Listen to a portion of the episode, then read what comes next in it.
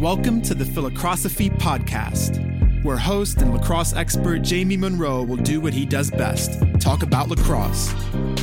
Each episode will provide listeners with education, insights, stories, and lessons about the lacrosse world. We will discuss current events, coaching, philosophies, and college lacrosse recruiting. Now let's get started with your host, Jamie Monroe.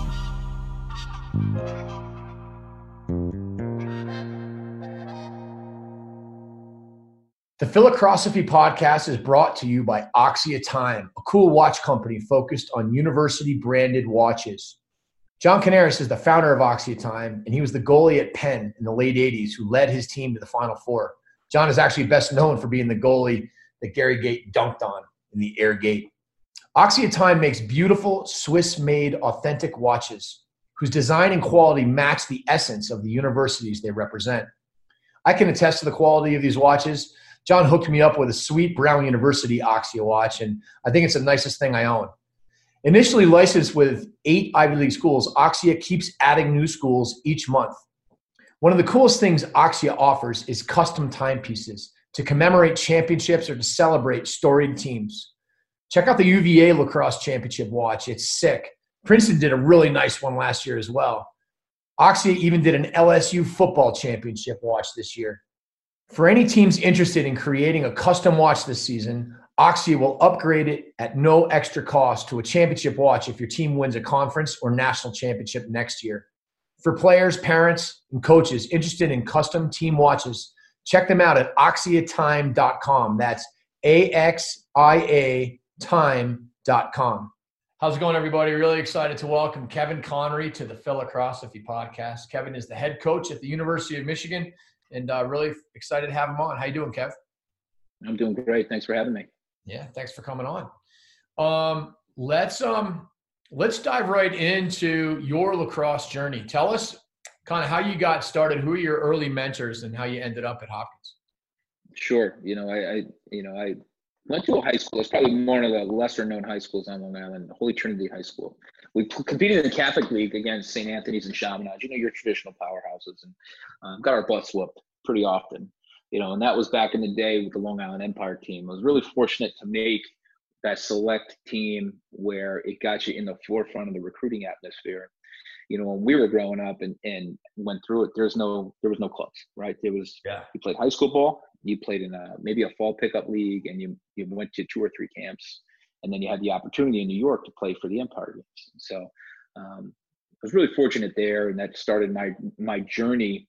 And one of the things that I've always kind of I, I, was a lacrosse junkie, absolute lacrosse junkie in high school, and anything I can get my hands on, old games. I remember I had the the Carolina Syracuse uh, national championship games. I've had the, the world game highlights, and somebody that always stuck out, especially from the world game highlights, was Brian Voelker. Brian Voelker, when he played on Team USA, was a guy that I just I, I wanted to emulate his game as much as possible obviously, you know, uh, Brian's a special player. You know, you can't walk into a, uh, a field and, and just be Brian Voelker. So, but it, you know, the Hopkins connection, he was actually at Hopkins during the time and started the recruiting process with me.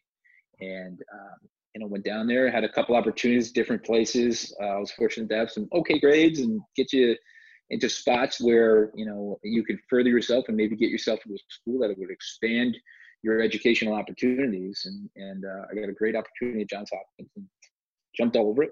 Um, quickly realized that it wasn't Holy Trinity Diocesan High School anymore, you know, uh, with some of the great players that I had, to, I had been fortunate enough to be around and learn from, um, you know, kind of created a little niche for myself in, in that program for four years, where it's more like, you know, you kind of equate me to a special teams player right? Just kind of a grunt, goes out there, you know, does a couple dirty work, does the dirty work for a couple minutes, and then pops out, you know. So, um, but what I did pick up, and I had a chance to learn from Dave Pietramala, the head coach at the time. Um, his first year at Hopkins was my freshman year, you know. So uh, that just means I'm dating myself now, right? so I'm getting older. I remember like it was yesterday, but it did, it certainly was not. Um, yeah. You know, and you know, learned so much from him in terms of you know how to prepare how to you know how to be a defenseman. And when you're when you're a young defenseman and you have dave Pietramala as a mentor you know it's easy to kind of progress and, and learn. And um, you know i was more of a student of the game. And all of the stuff you know that that I do now is more think three steps ahead because I'm not going to be as athletic as some of these guys. And those were the days, you know, Mikey Powell would play against Mikey Powell in those years, and some of the great teams Syracuse had. Maybe was a big, uh, a big rival those are. So um, having that aspect of the game helped me to be a contributor. And then just kind of picked my way through it, got an opportunity, and and loved lacrosse. School, you know, I did fine in school, you know, but at the end of it, you're looking at what your educational experience was as an Olympic sport athlete.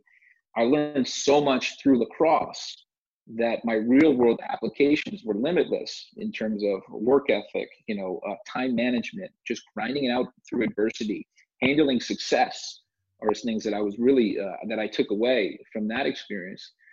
But I didn't have a professional track, and so I graduated from college. I was like, ah, I'll go to grad school, be a teacher, you know, teacher, and maybe coach lacrosse.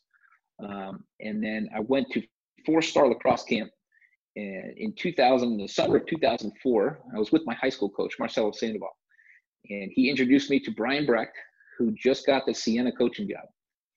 And he was like, I'm looking for assistant. I'm like, I'm looking for a job. And it was just, it was like, hey, how are you? You want to do this? I was like, yeah, sure. You know, and then didn't think anything of it and just said, yeah, sure, I can do that. You know, I love it. And, um, started grad school at the University of Albany and coaching at Siena College. What what year was that? that was that was 2005. So 2005, started my coaching career that summer. Uh, moved up to the Capital District from Long Island and, and, had a really great experience. And that was another incredible mentor to have. Um, and and Brian taught me so much about the process of building a program, you know, and kind of the grind it out. And you know, early failures equal long-term successes. And you know, taught me to be diligent and recruit, and recruit, and recruit, and recruit. How to do it. Because it you know that's something you don't just walk in and know how to do in the recruiting process. You have an idea you can talk to people um, but the process of building it has been very impressive and and brian has been uh, a very good recruiter over the last you know uh, for his whole career. And funny enough i met brian um, when my brother my older brother who played across the holy trinity too ended up going to merrimack college uh, when brian when coach brecht was at i don't remember what school he was at but he recruited my older brother to go to college too. So I had a chance to kind of get introduced to him really, really early on. Yeah. So he was a he was a really great influence. Yeah, um, great first mentor. Just a great guy, you know, who just cares cares he does. a lot about people. Yeah, yeah, absolutely. And, and you know that's that's kind of how you the forming of an identity. Because my my my coaching mentorship was Coach Petro, and uh, and then my my professional development started with with Brian and it was uh it was it was a great indoctrination because it was it was like okay here we go. It was it was 60 let's go. And then we ranked it up to 100 um, and we were on there and it was great because as much learning as I was doing on you know just the ins and outs how to grow a program and what it means to be a lacrosse coach you know 85% of your time is in the office doing all the setup yeah. so that you can go on you know onto the field for that extra time and and do what you love to do. So you have to prepare to go and be on the field. And that was something that I learned because it was great to learn all of that because when we got on the field, it was, you know, all right, here we go. Go get it, kiddo. You know, it wasn't like, hey, I want you to do this, this, this, this, and this. And it was like, here's a general idea. Let's talk about concepts. Okay, formulate how you want to I how you want to build this thing. And he gave me a lot of leeway and latitude to to be um, just eh, just kind of be my own person and figure it out, which was awesome. It was That's awesome. You, you don't always really get that chance as a young assistant either to to to actually put your fingerprints on something. You just oftentimes are just kind of watching for the first few years, you know. Yeah, it's kind of you know I you know I was doing a lot of everything. I was cutting tape. I was figuring out the technology. I was you know figuring out how to recruit. I was figuring out how to coach defense. I was work figuring out how to work with goalies. All things that I've never really done before, but just yeah. started doing it. Um, there was a lot of trial and error. It was a lot of, well, that didn't work. Well, let's try something else, you know, and a lot of dipping back into some things that we did um, through Coach Petro and Coach Dwan. That really helped kind of bolster that up. So how many years were you there? I was there for uh, two years, two years, two seasons, and then shifted over to Penn State under Glenn Thiel. and that was a completely different experience. Obviously, two totally different schools, different ways the programs are run, different ways, uh, different stylistically, you know. Um, so, uh, but that was another awesome learning experience between uh, Glenn Thiel as the head coach and then Guy Van Arsdale was there as an assistant. And I learned a lot from those two. Really That was what, 07, 08, you, or in 07 you started there? Yeah, 07, season 07, 08. Yep. Yep. The so, Pioneers came to uh, State College uh, game first year opener. Yeah, my that was my first trip to State College actually indoor. The, yeah, I uh, learned.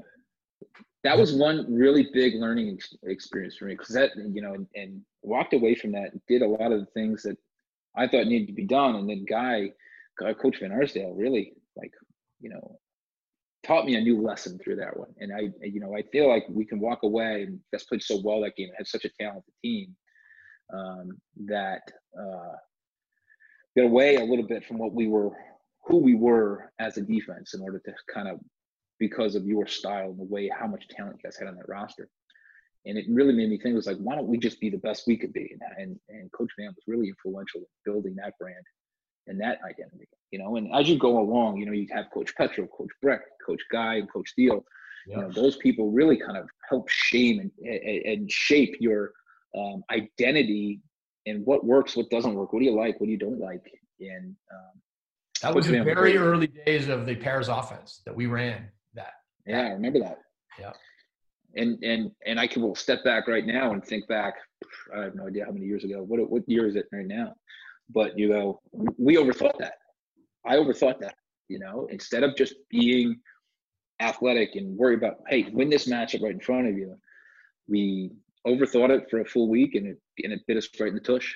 And I think that was one of the beauties of the pairs offense early on. It was like yeah. everybody's overthinking all this because of the Canadian connection and all of that. And um, so, you know, the nuances of it that that a lot of us, you know, who didn't grow up understanding a lot of the pairs or Canadian influence, you know, that really you made your your mind spin and you had to, oh, we got to do something creative to break this up. And it was just you don't need to do that, you know. So and I think yeah. you guys had this incredibly athletic midfielder that um, ends up winning a couple Super Bowls with my favorite team, the Patriots. he was, he was on that team. Yeah, that was his freshman sophomore year. Yeah, he was, he was, uh, he was a special athlete. You know, still is. like two for twenty, but but he was a special athlete. He couldn't hit the blind side of a barn, but he he could run by anybody. You know, but you saw the progression. You know, I I got a chance to play with Kyle Harrison now Kyle was that that special athlete that um, kind of mimicked. You know, Kyle could have gone on and played you know big time college basketball or something like that.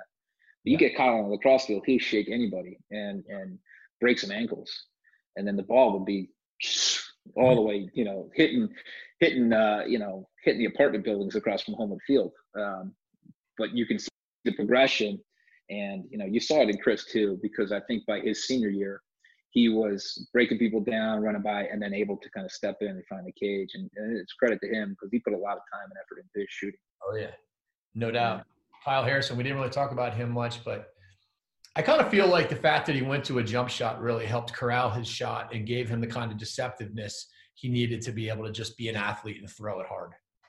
Absolutely, absolutely. I think when he changed that jump shot, it changed, and because he could put it.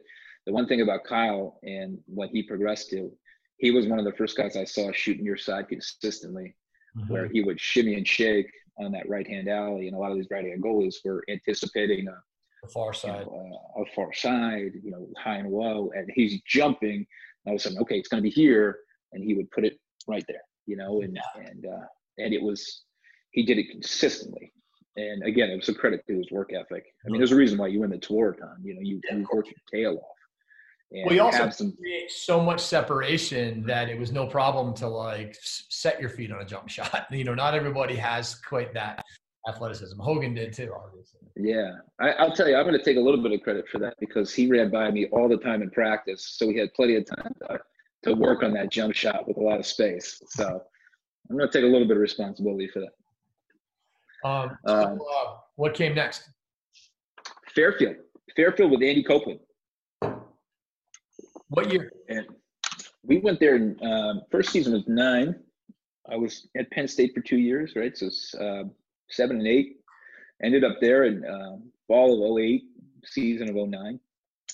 What a what an awesome opportunity that was to watch a young coach take over a program and use some influences because he had just come from Dave Cottle and kind of see how he he kind of organized things, which was really neat. And that was another opportunity where it was, you know, um, Kev, just take care of this side, and I'm gonna I'm gonna take care of that side, and we'll just you know do what you need to do. Um, but at the same time, to watch him build a culture and watch him kind of lay out some finer points about what to do, how important it was off the field, and how to how off the field mimics so much on the field. So um, I thought that was a really uh, interesting way to look at it, and, and he had incredible men, uh, mentors too. And yeah. watching him shape this program, that uh, you know, like everything, you, you take over something. There's there's obviously things you would do differently, you know, and, and it's been around for a while, and, and Fairfield had had good success, um, some some great seasons, some great players, um, but now it was an opportunity for him to take off so much what he learned from Maryland and incorporate that into that system and into that school. And um, really big influence in my life too, because of it was like freedom, but it was also like help me boost this culture. Yeah. And uh, can't say it was a perfect. it was a perfect experience for, you know, the the four years I was there, but I learned a lot from him.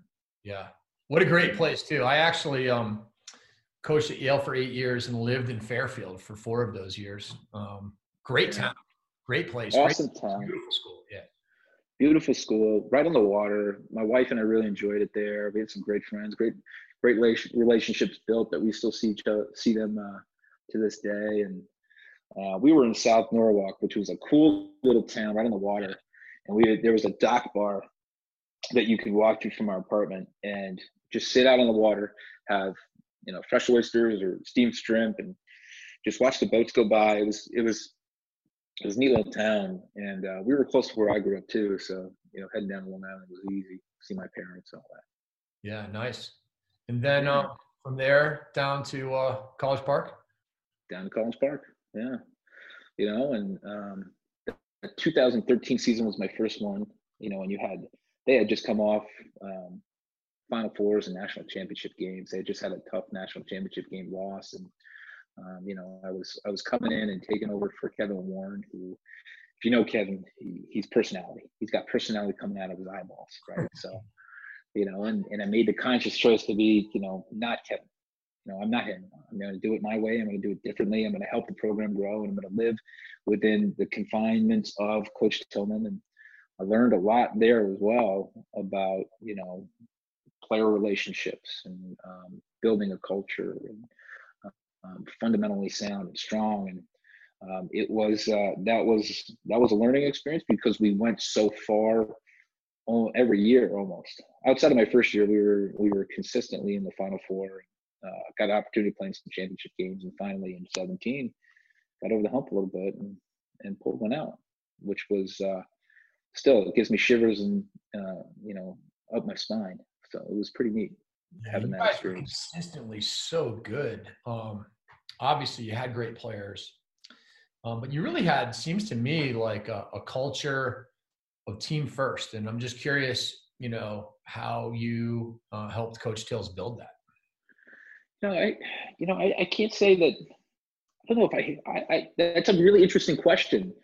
Uh, I think one of the things that was really important to me was that as we were doing things in our defensive end, in our small drills, in our development aspects, I couldn't be everywhere at once, right? So you had to make sure that your older players, the guys that have played significant minutes, know the themes, know the concepts, guys like Isaiah Davis Allen and Matt Dunn and, and Timmy Muller and Bryce Young, they, they can take the younger players aside and say, Coach, I got this one. You you take this one, or I could take one, and they're like, Hey, just take care of this drill. Let's get the finer points done. Um, you know, what is the old Izzo? The the best teams coach themselves, right? You know, yeah, and huge. so it's huge. It's yeah. huge because you know you're as lacrosse coaches, we're outgunned, we're outmanned every day.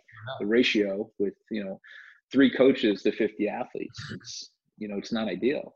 So when you have a group of uh, kids like that that can coach themselves and really boost up the younger players to catch them up quicker goes a long way. and I think that was always the most um, the best part of that culture. There was they take care of their own, they build them up, and they make sure that they're uh, they're doing it right.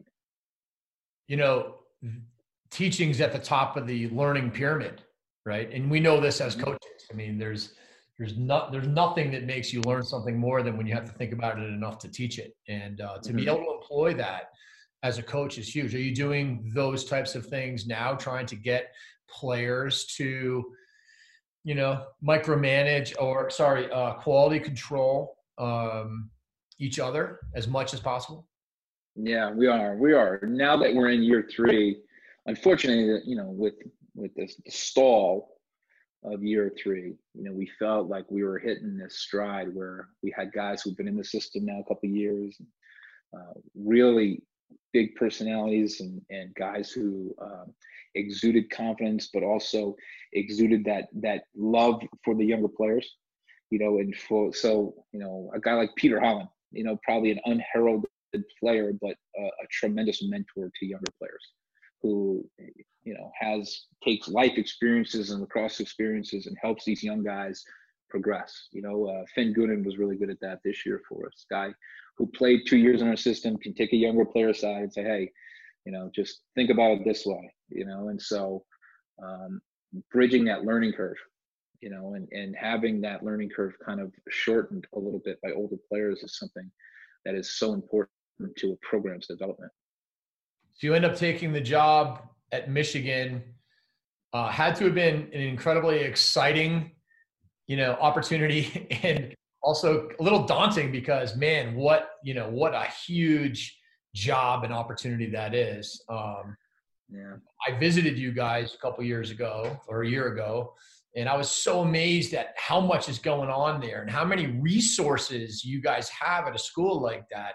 That just the management of that part is the reason why I use the word daunting. Yeah, that was daunting for a couple different reasons. One, it's your first head coaching job. Two, I had a baby three days, five days after I got the job. So, uh, you know, managing, managing, you know, a new addition to our family, having two small kids, moving my wife out there while still trying to get out there and kind of figure this whole thing out. Yeah. Um, but yeah, no, this is, um, it's different and, and it, and it requires a different approach. It requires a more of a, a management style uh, yeah. a different sort of management style where it's you know we have different departments who, who are so good and so involved in so many facets of our our players lives that you know our our collectiveness coming together and working on the same page you know we we have you know uh, weekly meetings with everybody academics athletic, uh, academic support you know uh, trainers strength coaches nutritions videos everybody kind of gets in line and we just kind of go let's go let's go through the state of the program. Here's a message for the week so we have a more um, you know uh, it's not necessarily a cascade approach of leadership where you just say i'm at the top. Here it comes. Everybody gets the same message. It comes down. Everything we do in terms of our, our leadership and our communication goes through the trees it you know comes from me and then it goes to the different departments and then from our assistant coaches to different delegates on the team where we organize in, in our tribe system or scrum system as we call it and it kind of goes down almost like a, a phone tree. So we have the line of communication with more personal touches instead of me at the top saying, this is what's happening. It's all coming downhill now. And here's the cascade. It's more, you're even though we're in a massive structure here, it's really important to have personal touches and personal development. Because that's what coaching is, right? You, you want to build personal relationships with your players so they feel more connected to the school to the program to their teammates you know? And so we just we, build a family and you know you have to find a way no matter what size or scope of the school you're in you just got to figure out a way to make those personal touches on a day in and day out basis more effective when you think about where you came from at siena where you guys would have to do probably everything and then you get to michigan where you've got resources to to do everything you could ever imagine and more. It's pretty interesting how much organization it takes just to manage all that stuff you know? That's kind of what i alluded to already but um, that's uh it's it's really uh, it's it's it's an awesome opportunity to have that and a huge task to figure out how to leverage it the best possible Yeah, no, it is. It's it's it certainly takes takes your mindset. You know, obviously, when you have to do everything, you have to be super organized, right? In in some of those small smaller capacities. So when you take that same mindset and that same organization, and you just you keep people in, the biggest, my biggest, um, and something that I'm constantly evolving and working on is how to be a better communicator. You know, hmm. and I feel like in order to be uh, the proper manager of any program is how you communicate it to your staff, how you communicate it to your players, how you communicate it to the administration. And if I can continually evolve how I'm being a more effective communicator, then I'm I'm being more effective as the head coach here. You know, communicate the message, communicate the values, communicate, you know, uh, you know where we need to be and what we need to do. So constantly working on my own personal communication skills is, uh, you know, is vital to the success of our own pro- our overall program. It's amazing when you think about how complex it is to be a division one head coach. How many things you have to be good at. You know you talk about the organization and the communication and the leadership and then the management and the compliance and the sales. And let's not forget about lacrosse where you need to be an expert on everything um, it's uh it's it's pretty awesome. And you know it's kind of like having your first kids. I always say being a head new new head coach is like having kids for the first time. You can read all the books but you really don't know what you're doing until you know you look back five years and you're like oh my gosh i didn't know what i was doing. And then no you're right. Um, and i think you know being being in that position it's really important to surround yourself with like-minded well-driven uh, people you know and if you don't have an effective staff then it's it's not it's not going to work. You know, uh, so I'm really fortunate to have the staff I have. Lacrosse coaches, for sure. You know, Coach Terry, Coach Rogowski, Coach Heron are are excellent coaches. You know, uh, motivators, teachers, developers, which is a big part of it. But then, you know, you have people who that you surround yourself, and the university has provided for you you know the care and quality of those people. You know you it's true right? You, you win with people. It is a cliche Sabanite type of expression. Trust the process win with people right? But it's some degree it's true. You know you got to have great people to be great influences on the young men who are in your program. Yeah amazing.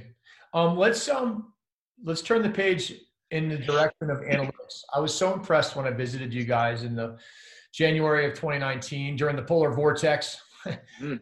um, luckily i didn't have to go outside i could i could travel all over uh, your campus in tunnels which is but um i was so impressed with so many things, but the way you got you guys use analytics to plan practices uh, to to influence what you're running on offense or defense. I would love to hear you dive into that a little bit if you would.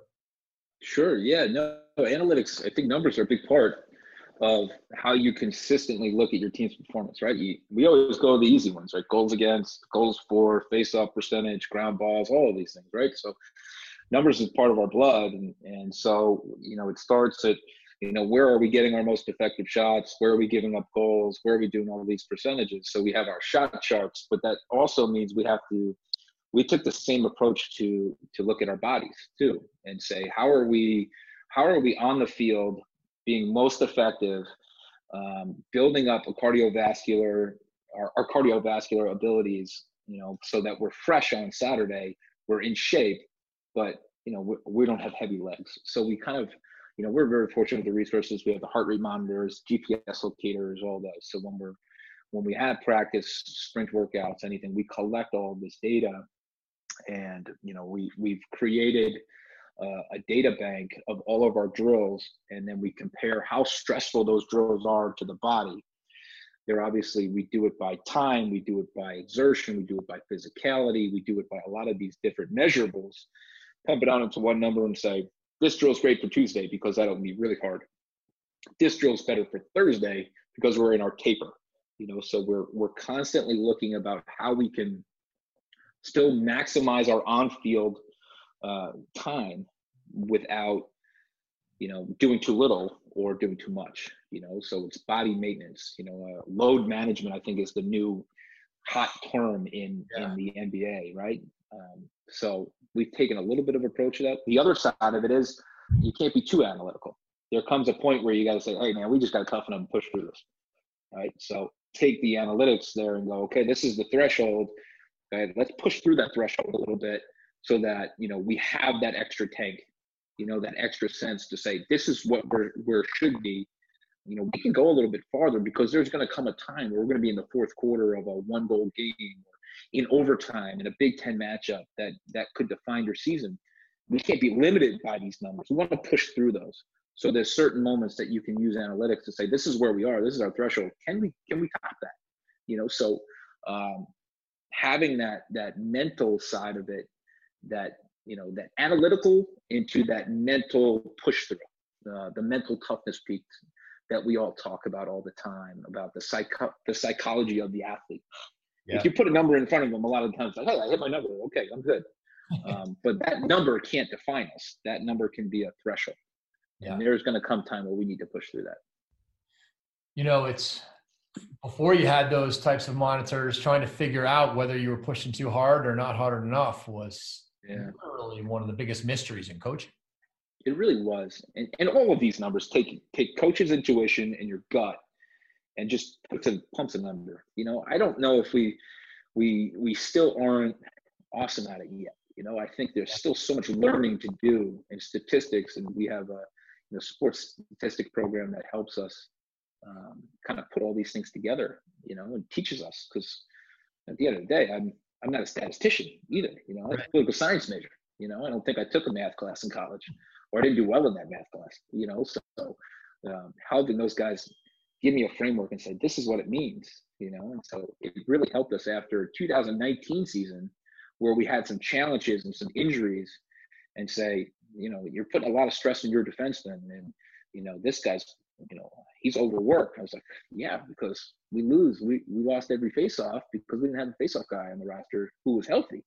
So this guy had to take faceoffs, play wings, be the number one cover guy. Yeah, he's yeah. broken down, right? You know, and you know your attack's not getting enough work. Well, they never have the ball, right? So yeah, um, so it's it's it's kind of hard for them to get enough work. So we spent a lot of time helping our defensemen get better and and trying to find ways to be creative to get the ball back, and then the attackman can get the ball. So uh, we learned a lot about load management, but we also learned a lot about you know not relying on load management to be the proper teachers. Right. right. And it's different. You know, it's different for every team, for every week, for every player. Absolutely. Um, and like you said, to be able to have the toughness to push through it because, you know, sometimes you have to win a game when you're exhausted, you know, like on Final Four weekend, right? So, I mean, there's there's that, you know, that you probably have thought about, like, well, how do we prepare ourselves to be able to be mentally tough enough to push through when we aren't physically at our best? Exactly, and and you kind of and you can take these that approach and just and that's where the leadership development side I think of coaching has really um, pushed to the forefront because it's not just about um, X's and O's. It's not just about staff management. It's about how are you developing these young men into being more influential people, mm-hmm. take their personalities, get them out of their comfort zone to help not just them do the right thing, but help them help others do the right things and push through and be tougher and support them. Because there's going to be days that we're we're all over them and you know, kind of kick them in the rear end. And there's going to be days where we're going to give them hugs and kisses, but uh, yeah. you know, you, you got to be opposite. You know, and that's that's the dichotomy that you've got to work with your leaders there about um, how to how to push through those thresholds. Right. You know? Understanding when when things aren't going well and, and what the approach is needed. You know, so what's the coach's message and how are we how are we at practice? Are you ready to be the the the guy who takes the most blame, but also helps out the most. It's very right. stressful. It is. Young men. It is. Um, that's the art of coaching. Um, mm-hmm. Back to some analytics and inefficiencies. I've, I've been really interested in this uh, since I was working with Dave, the late great Dave Huntley. Uh, mm-hmm. He was really into analytics. I was his defensive coordinator and for the Atlanta Blaze one summer, and um, you know he had a lot of interesting stats on higher shooting percentages with your stick to the middle, higher shooting percentages off the catch. Now you're seeing Joe Keegan come up with some interesting stuff saying higher shooting percentages off of two man game and higher assist assisted shot rates. And we know assisted shots are you score at a higher rate. I'm curious if you have any thoughts on and oh and wing dodges being the highest of the efficiencies. I'm curious if you if you have any um, light to shed on that that you've discovered.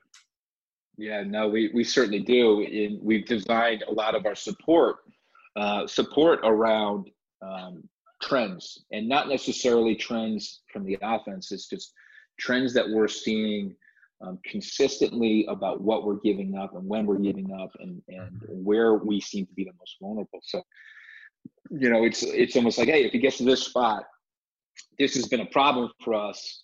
We need to add support quickly. Or, hey, our goaltenders make higher, or these are higher percentage saves for our goaltenders in this specific spot. We could be a little bit slower, you know. And then it's about preparation, about you know uh, knowing your personnel in, in, in ahead of time.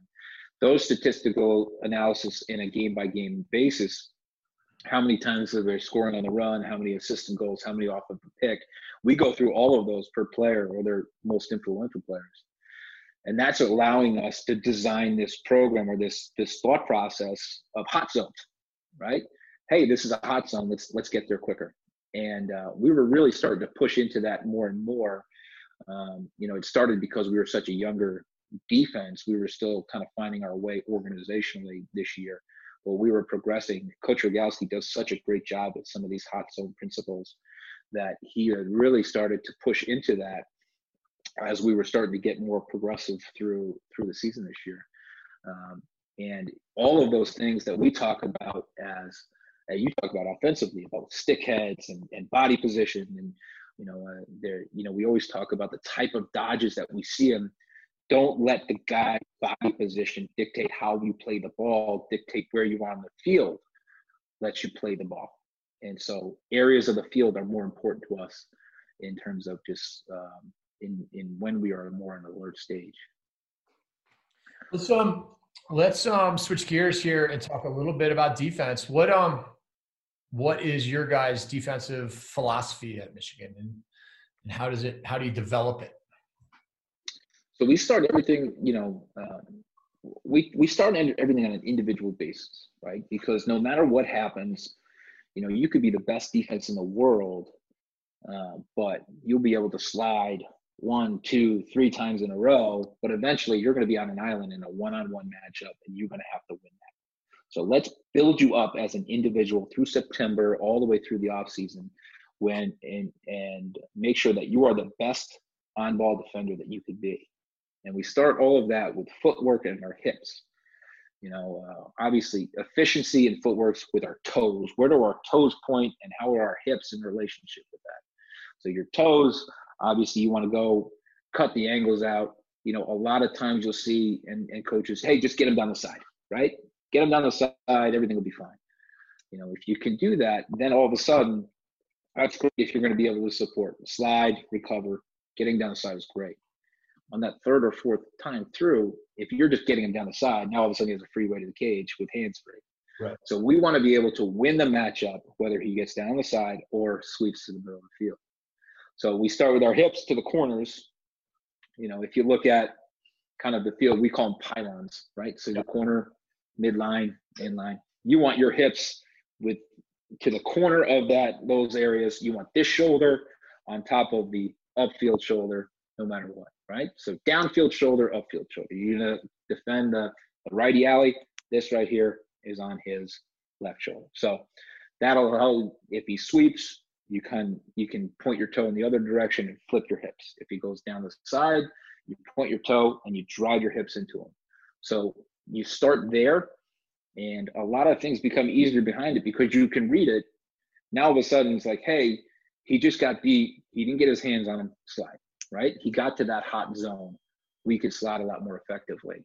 And then we can start incorporating our systems behind that. Um, so it's a really, we take a simplistic approach to it, a very simplistic approach with the idea of use the athletic ability of our guys so that we are, uh, you know, we're, we're still able to win some of those matchups, but never abandon anybody.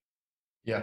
When you are playing one-on-one defense, would you say you're you're you're backing off or moving laterally on their on their move and on their approach, or is it a combination? Or It's definitely a combination because you don't want to get stuck in just laterals. You want to be able to open and close your hips as quickly as possible. Be be an athlete where you can run and flip. You know, so um, yeah, on sweeps and things of that nature, you don't want to just shuffle yourself upfield and jam. You want to be able to run, take the angle because even if you're sweeping, they're sweeping outside the box. That's fine for us. Get them out of our kill zones. Get them out of our head zones, right? So, um, you know that that's where the speed of your your deep middies are the most important thing. Yeah.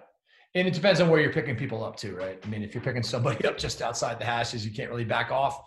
You know, you're going to move laterally and get a get a chunk of them. And I, I ask only because I'm just so interested in in these different scenarios. And sometimes when you watch, I've watched a fair amount of Matt Landis video, and mm. he moves laterally.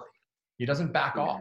You know, no, you can back off and throw a little poke in there and get him to make an early break, and that's nice. But but the guys that he's going against, you know, Jordan Wolf and Lyle Thompson, you can't really do that. They're going to run right at you, and you have to hold your ground and move laterally. And he doesn't really pick up all that far out because they are so fast. So that, that's why I was asking. I think it's really interesting because we all we kind of put defense in the bucket of stick out, back off, but in reality, you can't always do that. No, you can't. And it, a lot of it is, you know, how your upper body relates to your lower body. Because if you take too many back off, you know, your your body's going to pick up. And now you're a stick figure, and you're yeah. getting run by, right? So we teach a one step back, and then then we're going to take lateral movements, or we call it GI Joe running. You know, like the old GI Joes, where yeah. that were attached to the rubber bands, right? So your body, your your shoulders, and your stick will stay square to the dodger but now your lower body can twist where you can run this way, still have good square position, be able to plant without crossing over, you know, and be able to run that way. So that was a that was a term that uh, Coach Rogowski introduced to us, GI Joe runs, um, where you can. I don't know if our our our young guys understand what GI Joes. Are. We're gonna have to go find one on eBay or something like that and just give them a demonstration. So obviously, your ability to win a matchup and and cover is so key.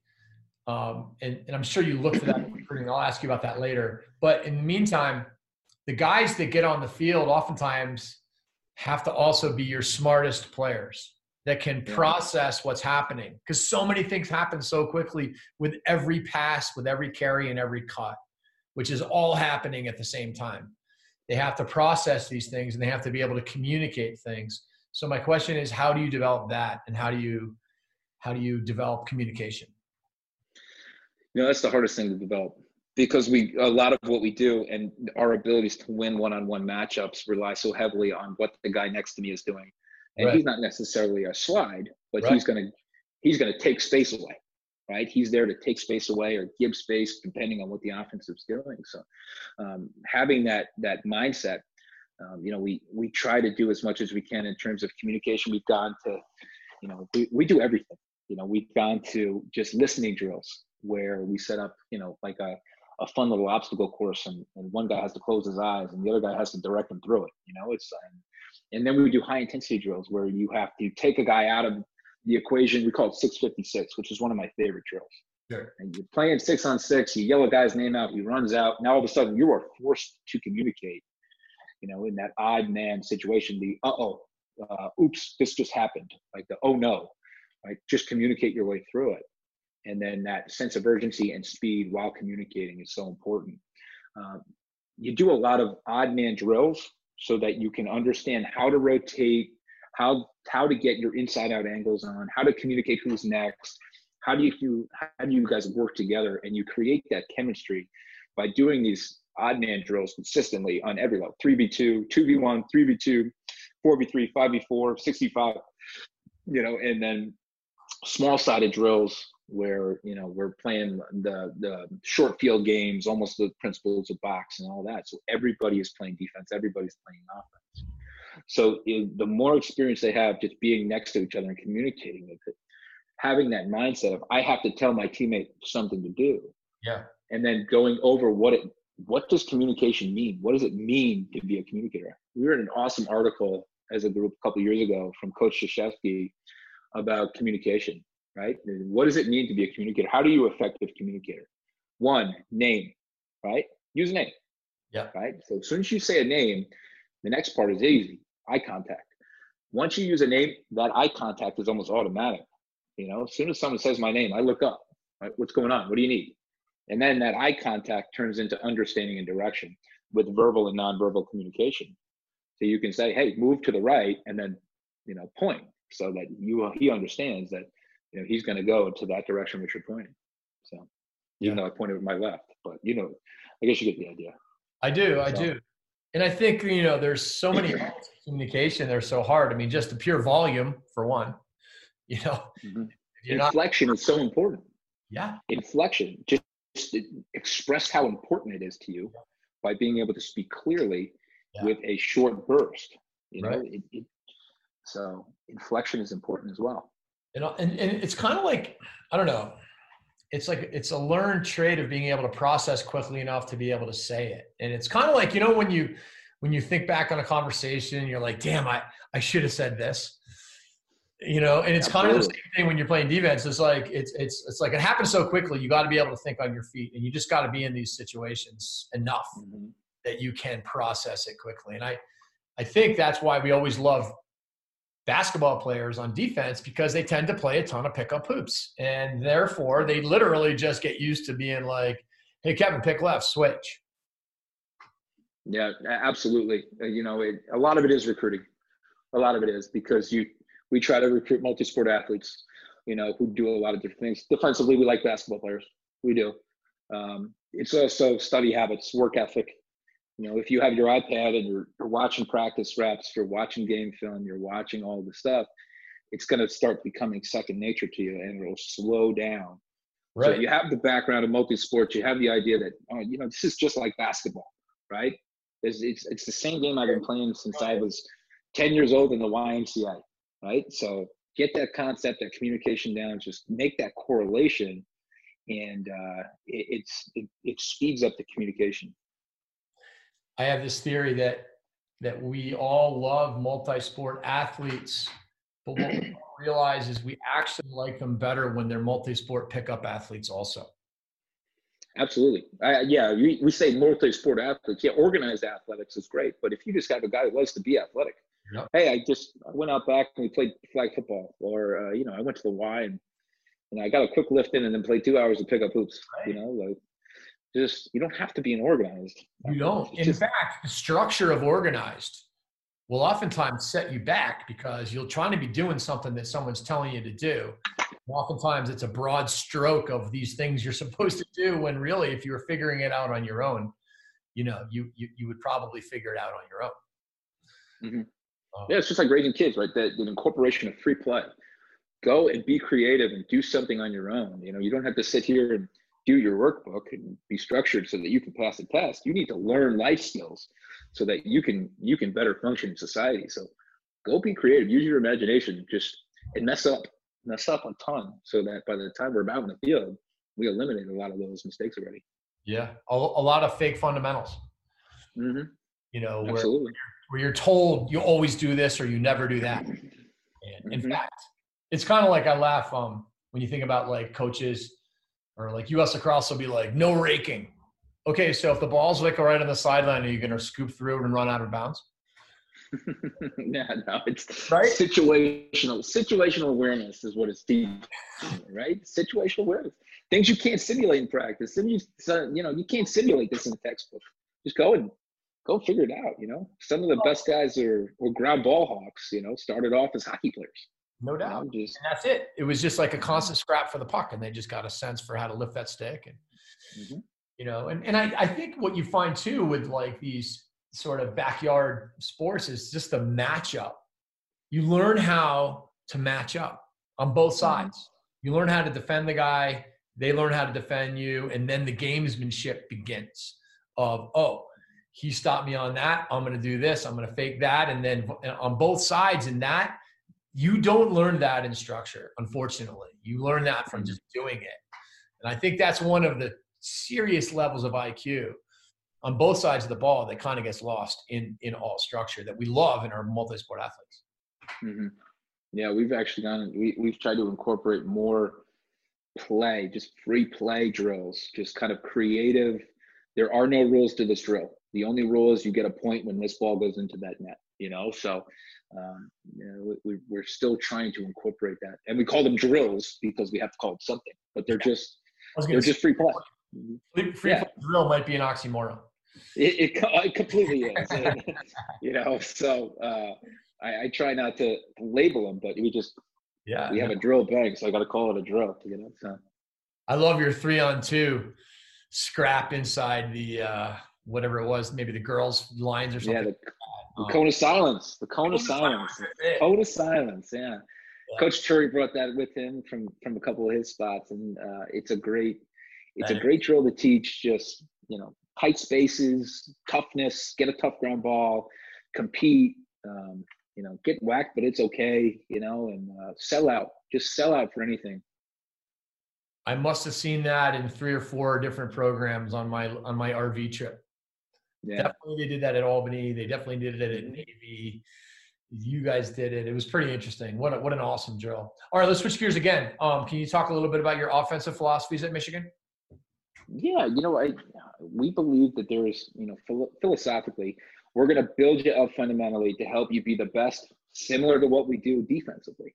We're going to work on your individual game. We're going to put you in a, a structure that is um, easy to manipulate and encourages, after the first couple steps, encourages read, react, and you know, create some space by giving space. Um, you know, fundamentally sound, obviously, but also your ability to create and use space is something that um, has been really it's been fun to watch. Coach Cherry's done a great job organizing this offense and to say we're not just going to be, you know, we're not going to run set pieces. We're not just going to run, you know, four or five different sets. We're going to be really really good at this one look, you know, and then everybody's going to be interchangeable.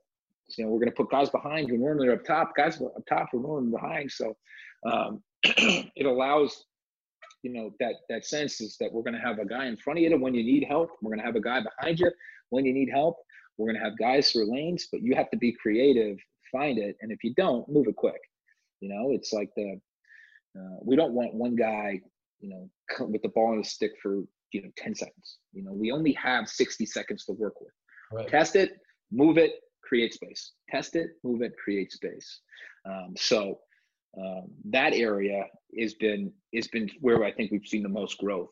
You know, especially with some of the players we've had as veterans who are savvy, who understand uh, spacing and alignments, and and just um, and that allowed us to incorporate some of the younger guys um, to really adapt and move off of those guys.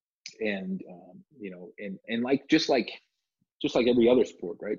you're going to understand eventually you got to come to terms and understand who's the who's your teammate what his tendencies are where he's going to be excuse me make that connection because he's going to do something and you have to react to it but if he does something consistently you know what he's going to do right so let's keep let's keep growing that philosophy if you keep doing it in five six different sets or five or six different set pieces then you don't get that comfortability piece right. let's be simple let's be disciplined let's be organized but more importantly, let's just let's just be really good at that.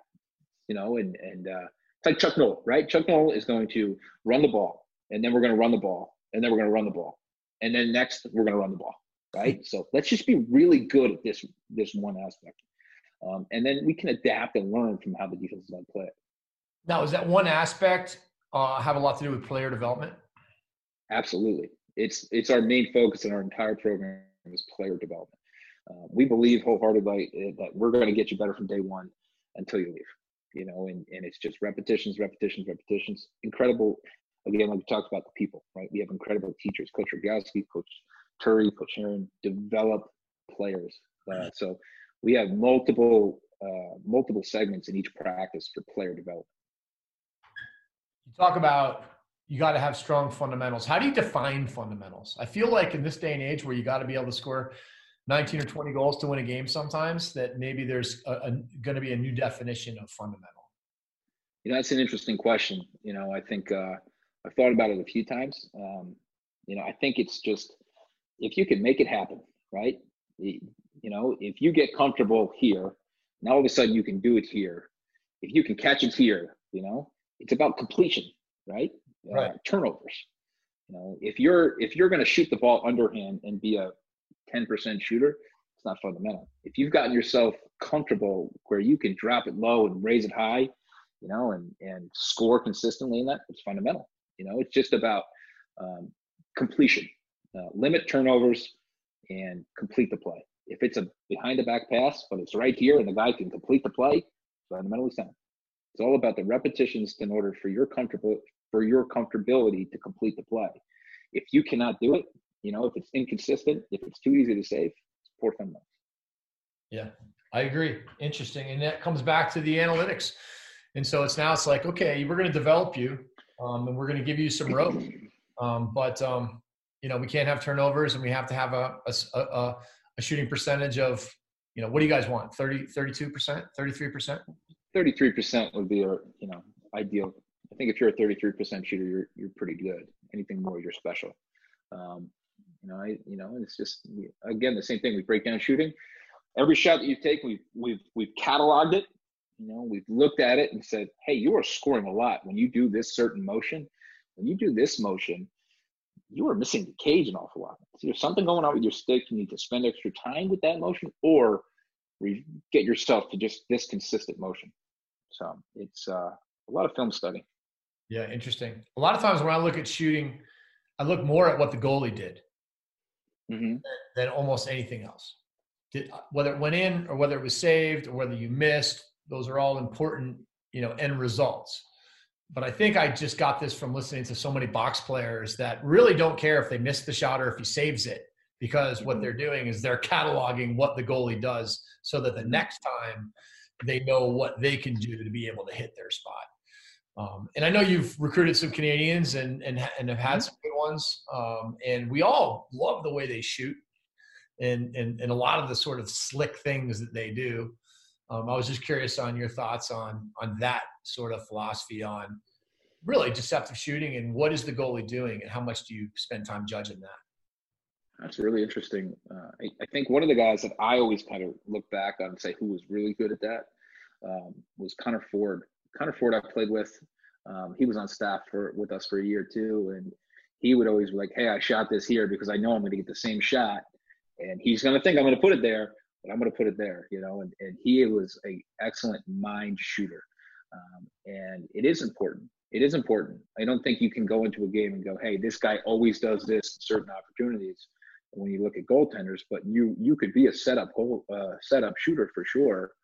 Um, you know, you don't want to you don't want to waste an oppor- a great shooting opportunity. Definitely. But you want to be able to catalog and say, "Oh, hey, you know, that guy just went into a split. You know, I can you know, if I drop my hands again, if he goes down, I can roof it on him and, and feel pretty good about that. Or, um, you know, I noticed that, you know, on these through passes, he ain't getting pipe to pipe. You know, I can snake it near pipe. You know, it's just like we talked about Kyle Harrison. Kyle yeah. Harrison knew when he skidurted and he went up for an elevated shot, that little spot was normally open. So, uh, you know, it was just based on goalie tendencies. For sure. My, uh, one of the smartest shooting coaches I've ever talked to is this guy Darius Kilgore, Canadian box cross player, and he says every time you're shooting, every time you shoot, you're telling a story to the goalie. I love that quote, and it's true mm-hmm. because you you don't want to waste a shot, and you definitely don't want to waste a shot by telling a goalie. Uh, write that down. Telling the goalie the true story. You know, the question is: Is it fact or fiction? The story you're telling, um, and it's uh, it's incredibly interesting, and I think it, it it basically opens up your margin for error when you can handcuff a goalie just a little bit, yeah. um, because you you can then you know you don't have to be that accurate or as accurate. When people shoot in their backyard, they tend to pick their corner, wind up, rip it, um, and then admire the shot as it's going right into the corner, hitting the pipe and going in. And meanwhile, what they're doing is they're they're practicing telling telling the goalie exactly where they're shooting it. And that's that's a really hard that's a hard thing. But I think you know when you think about Canadian shooters, that's in box lacrosse generally box lacrosse type players. That's that's what they mm-hmm. kind of have to do in that environment. Yeah, absolutely. Less margin for error for sure. Those big pads in such a little cage, you know. Totally. We got a little. Uh, I'll, I'll throw the box gear on in the backyard every now and then and let the kids shoot on me. Not with lacrosse balls, mind you. Definitely. We've gotten full. Yeah, we we put a whole box program together in the last two years that we really like. It's just fun, so you know. But it's the same thing. It's like we don't teach anything. We just hey, here's the structure. Here's what you need to do. You need to put the, the white ball in the cage. Yeah, you guys go ahead and, and figure it out. Use the picks and, and all this stuff, and let's just have some fun with it. Let's do this free play concept with you know, hey, just set picks. That's that's going to be our mindset. Set picks. You know? Get to the middle. Don't take. Picks, get to Yeah. I'm John Canaris, founder of Axia Time, a watch company specializing in university branded watches. Before I fell in love with watches, I fell in love with lacrosse. Maybe you've heard of the Air Gait? Well, that was me in goal that day. We may not have won the national championship, but we did win the Ivy League that year and two years before. The first time, we got a ring that we never wore. The second time, we got a watch that, while it had great sentimental value, the quality didn't match the significance of our achievements or the memories we created. Ever since then, I've looked for a watch with a design and quality that would live up to my experiences at Penn. After 30 years of looking and not finding what I wanted, I decided to build it myself. At Axia Time, we create Swiss made automatic watches with stylish designs and quality befitting the universities we represent premium watches without the premium price. Check us out at axiatime.com. That's A X I A time.com. Um, okay, last topic here. I want to talk a little bit about recruiting. And I know that we're in the middle of this pandemic and it's very, uh, very questionable as to when the recruiting process will get started, but the principles will remain the same. Um, what are you guys looking for in goalies? You know,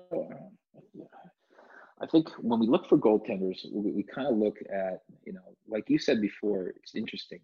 What happens when you get scored on? Are you so far off? You know, are you here when the ball's going here, mm-hmm. or are you here and just missing? And then we look at footwork to make sure that we have um, explosive footwork.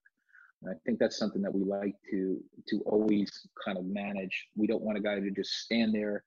Um, we do think, you know, at some point, if you have good footwork and your hands are not as fast as they need to be, a lot of the times you can frame that shot and get hit, you know, so that the ball still doesn't go in the net. Um, so footwork get and explosiveness, and then what are you doing and how are you getting scored on? Um, you know, are you are you almost there, or are you so far off? Right. So I think that's important. I think the other side is just you know uh, stick work. Can you catch it, and can you outlet it? You know, I think when you all when you design your program, if you can have that sense like my goaltender can catch a shot without a rebound because like we get a lot of Canadians we play against. They're really crafty around the crease. You make the save. Let's complete it. Let's get it up and out. Let's go. I think that's a big part of it too. Yeah. Well, especially in the 20 second shot clock era. I mean, 20 second clearing clock era. You know, mm-hmm. having a goalie that can make a play for you. You know, yeah, whether it's like Adam Ghitelman running it out, you know, or oh, yeah. dropping dimes. But it's it is yeah. important and catching it. I think catching a catching a shot has more to do with a bad shot than a great goalie. Although I think there's there's definitely some goalies that block them more than catch them. But you know, mm-hmm. I remember yeah. in the MLL, if you took a bad shot, it was it was a four, five on four, and it was going to be a goal. well, that's a part of it, right? They, I mean, you got to be able to exploit bad shots. Yeah. You know, if you're going to call that a bad shot or, or or a solid goaltender, however you categorize it, it's still that needs to be offense. You know, and your offense starts with your goaltender. I've been thinking a lot about goalies lately. I work with a couple and and I've, had like I spoke with Blaze Riorden yesterday and Dillon Ward oh, wow. um, and just looking at these goalies and it's so interesting at the highest level how how different they are. I mean Blaze he said he's like yeah I, I stand up straight my legs are kind of together I'm straight up and you know and then you look at you know Jack Kelly and he's got a really wide low stance and look at Tim Troutner and you talk about feet. Well, he he anchors leg. He like anchors his left leg, and Dylan Moore does that a little bit too. And it's yeah. just so interesting to look. And I think it comes back to what you were saying earlier, which is like, well, what is fundamental? Saving the ball, catching. yeah. Right. The ball didn't go in the net, so he completed it. Right. Um, some people that they define that as, you know, saving the ball while you're on your butt, you know, and in a flop in a in a split. Right. And some people can say, you know, I framed the shot and I had a safety step. And obviously, we have an ideal, but yeah, um, You know, I think whatever gets it done, man. Let's just don't change them, just make them better. Right. What are your what's your philosophy on goalies that cut off angle if they see somebody with time and room? Do you believe in stepping out and cutting down that angle, or would you rather have somebody sit back? Ah, it's it's totally case by case dependent. It all depends on your hand speed. You know, if you can step out and cut and give them an extra, you know, and give yourself or lose a yard or two, you know, that's that's pretty hard. You know, and um, you know, you guys in the past, uh, the old Navy goalies who would be basically yeah. out of the cage, out of the crease when you're shooting at them.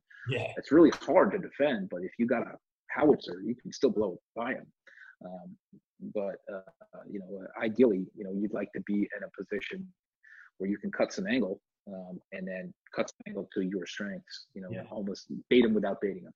Yeah, best of both worlds, right? Because you know you watch these guys make the call, the transition from college to pro, and they're not sitting back in their goal mm-hmm. on a two point shot. they're stepping out because they they know they're probably not going to catch up to it anyway, so they might as well not give the guy any net to see you know that's one of the hardest things for a shooter that you know for canadians a little bit less so they're used to not seeing net they always talk about the eyes on your stick can see things that the eyes in your head cannot and americans don't grow up with that in fact we grow up seeing net and we don't really want to shoot until we see net even when we're dodging um, and so i think there's a little bit of an advantage on that but i think we there was just a whole trend over the years of backing your backing your net and I mm. think that it's interesting to kind of look at, like, do you look at Dillon Ward? He does that. Um, I kind of joke that if you saw a recruit stepping out like Dillon Ward steps out, you might cross him off the list just because yeah, it's, it's not core, you know, fundamental. Yeah. Interesting stuff though. Okay. So how, how about defensemen? What are you looking for in defensemen? And I'm sure you recruit different you know you don't want everyone the same what are the kind of different guys you're looking for in those characteristics yeah, I think we can break them down as simple It's like you got your one, your twos, and your threes, right? You got your one guy who can win a matchup. You look for your footwork, right? How fast are his feet? You know, can he stay with the guy and shadow with the guy? Um, your two, can he stay with the guy while still communicating? And then your three is like, hey, we need a leader, we need a general. You know, I'm not really asking you to be a cover guy or maybe you're a big, strong guy and you can handle big, strong guys and not necessarily the, the little quick guys.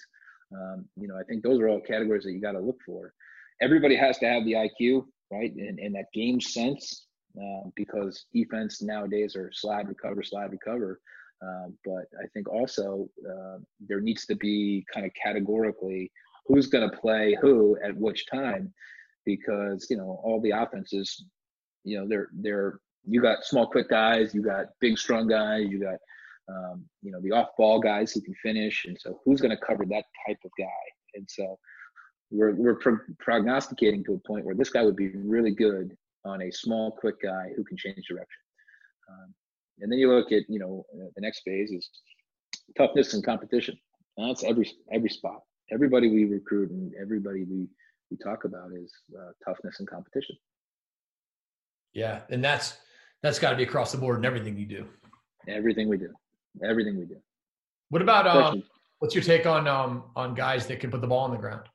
some people have a knack for that call it fundamental or not some people like throw sticks around the field yeah yeah i think i think there is a market for that. I think there is a guy who can be exciting you know and and um, you know it, it takes a special guy but you know uh, matt neufeld was really good at that. He could be in the open field and just kind of find a way to dig one out and, and pick up a tough ground ball. So he was he was a special guy at that. Uh, those guys are fewer and far between i will say that because you got to be able to keep your feet moving while doing it. Yeah. And um, you know, those are those are really good footwork guys. For sure. The sticks, the stick engineering these days, it really doesn't allow you to put the ball in the deck as much. Yeah. I was just watching some highlights of Pat McCabe about how he was putting the ball in the deck. I was like, oh man, well, the sticks like that. Yeah. You know, so it makes it a little bit easier. But uh, the talent level there about just the creativity, um, you know, so some of those old Syracuse defensemen can just have a knack for it. I was watching some uh, Petro footage the other day, you know, when you play for Petro and then you watch him play and you're like, how did that guy come become the guy who coached me? he would go over your head so fast that uh, whether he got oh, yeah. it or not, it didn't really matter because he was like right back where he needed to be. Absolutely, he was he's special. Yeah, he was for sure. Um, and and then of course, you know, stick work. I, I I think that's so important for defensemen, and I feel like so many defensemen get relegated to just being like cones in practice at the youth and high school level where they're not really you know as skilled as they could be. And, and frankly you know there's no reason why you you can't be the, as skilled as anybody on the team just because you use a longer stick. Doesn't mean you can't have essentially man up type of skills. What are your thoughts on that? I, I think everybody on the field needs to be a scoring threat at any point you know? So if you're if you have rocks for hands and can't run it up, up over the field it's kind of hard to put you on there because you have liability. We need to be able to push tempo no matter what. It is so hard to score six on six these days.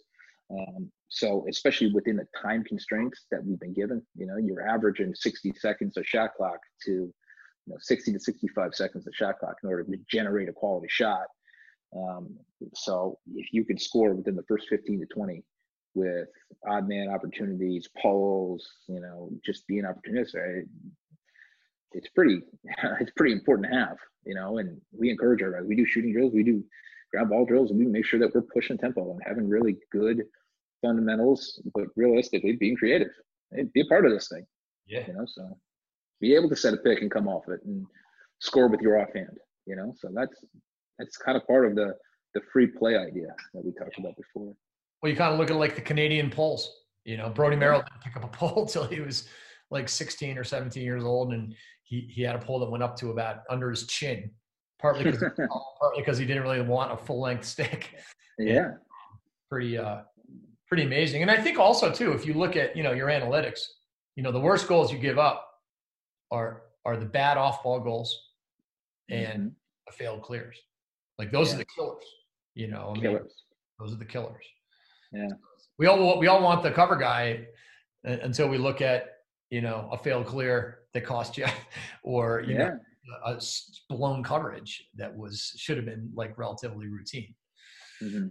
Your shorties, man. That's why you got to have shorties. How about them? How about that position? You recruiting shorties? Uh, you know, I think we try to be our guys and our philosophy in our program is you got to be able to play no matter where you are offensive defense, you know, so you need to be skilled in order to push transition as a shorty, but you also need to be fast and athletic. You need to be have that little bit of grit to you. You got to be pretty great. Um, so you know that that ground ball grit end up being your short sticks a lot of times because you know if you're gritty enough to go get a tough ground ball after after a scrum, you're probably pretty gritty enough to to get someone to a, a good spot and just be physical. Um, you know, and and uh, and those are the guys that you really love, to like the the hoops guys, you know, those guards who can play defense. Those are the guys that you really love as your short as your short sticks. And some guys just have a knack for not getting shook. It's incredible, yeah, yeah, it's incredible.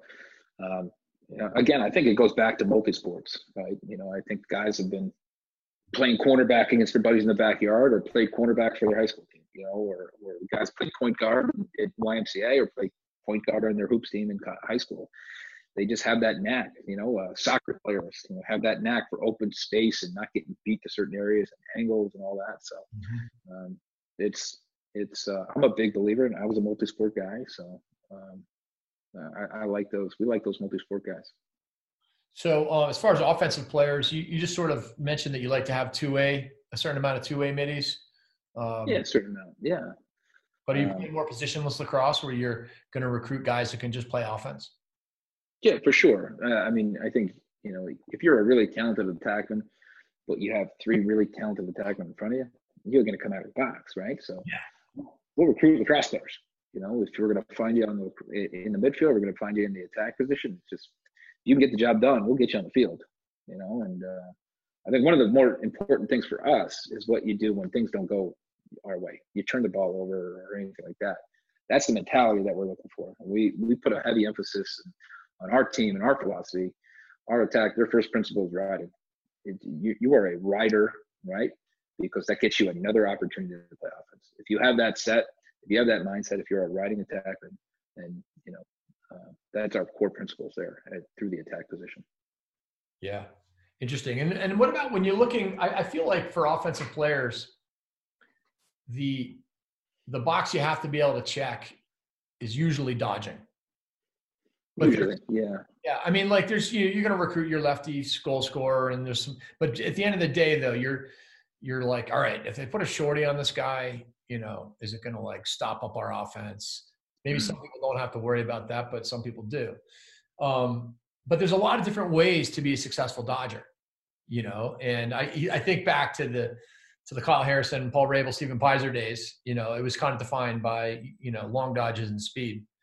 Um, and then you look at a guy that you had to compete against a few years in like Ryder Garnsey, who, you know, isn't bigger, faster, stronger, but has figured out a way to score one-on-one goals and create offense in different mm-hmm. ways. I'm curious how you sort of judge that and evaluate that. Yeah, I think um, you have to. Some guys just have a knack for scoring, you know, and creating. Whether they're taking you out to the top of the wing and running by somebody, you know, or you know, I, I coached a guy named uh, Tim Rotans, who you know yep. pretty good athlete, but really his best attributes and how he got to the gauge was just, you know, psyching you out as a defender because he just looked slow and then all of a sudden he turned it on. It's like Ryder, you know, he would like kind of jog and then tuck it and all of a sudden he was top side. You're like, how did you even get to that spot? You know, like like what what what were you doing while he was just kind of standing there, you know? Um yeah, yeah, those guys who have knack. Guys just have a knack, you know. I think once you're you're watching these guys play, and all of a sudden you're looking down and you're keeping score, and you're like, hey, that guy has a ton of goals, you know, and um, and it all comes in all different shapes and sizes. So it's um, yeah, I think there's there's there's something to be said about that. You can't just go out there with a bunch of horses. Ball has to go into the back of the net. No doubt. And well, you also mentioned too with your defensive philosophy. You know, um, your the, a good defense is going to crowd you, and you're going to have to figure out how to get a shot when when there's not enough space to just keep running you know mm-hmm. and you sometimes you know sometimes you're going to be able to just like make a move and snap one off on the run but more more more more often than not you're redodging you're faking mm-hmm. you're pumping through a gap you're using sort of post up moves even in the midfield you know to mm-hmm. roll back and, and, sort of almost like a midfield island and i think that's one that's partly where the game is sort of progressing especially as you get more skilled players in the midfield yeah yeah, I agree there. And, and, and again, it goes back to the, you, know, if you're a really talented offensive player, you'll find your way in the field. You know, whether you're the fourth attackman or the top middie. You know, so um, everybody kind of is able to do, you know, everything. You know, you, you should be able to play behind your goal. You should be able to play in top front of the goal. And, and versatility is, you know, really important for us uh, in part of our program. You know, we feel like we can move a guy like Josh Shawada. He can play in front of the goal. Right? He gets on a high wing. He's explosive or we put him behind the ball, and he's creative and, and has incredible vision. So uh, those are the guys that you know uh, that we enjoy. You know, I think that's that's a certain priority when we put guys on the field. Awesome stuff.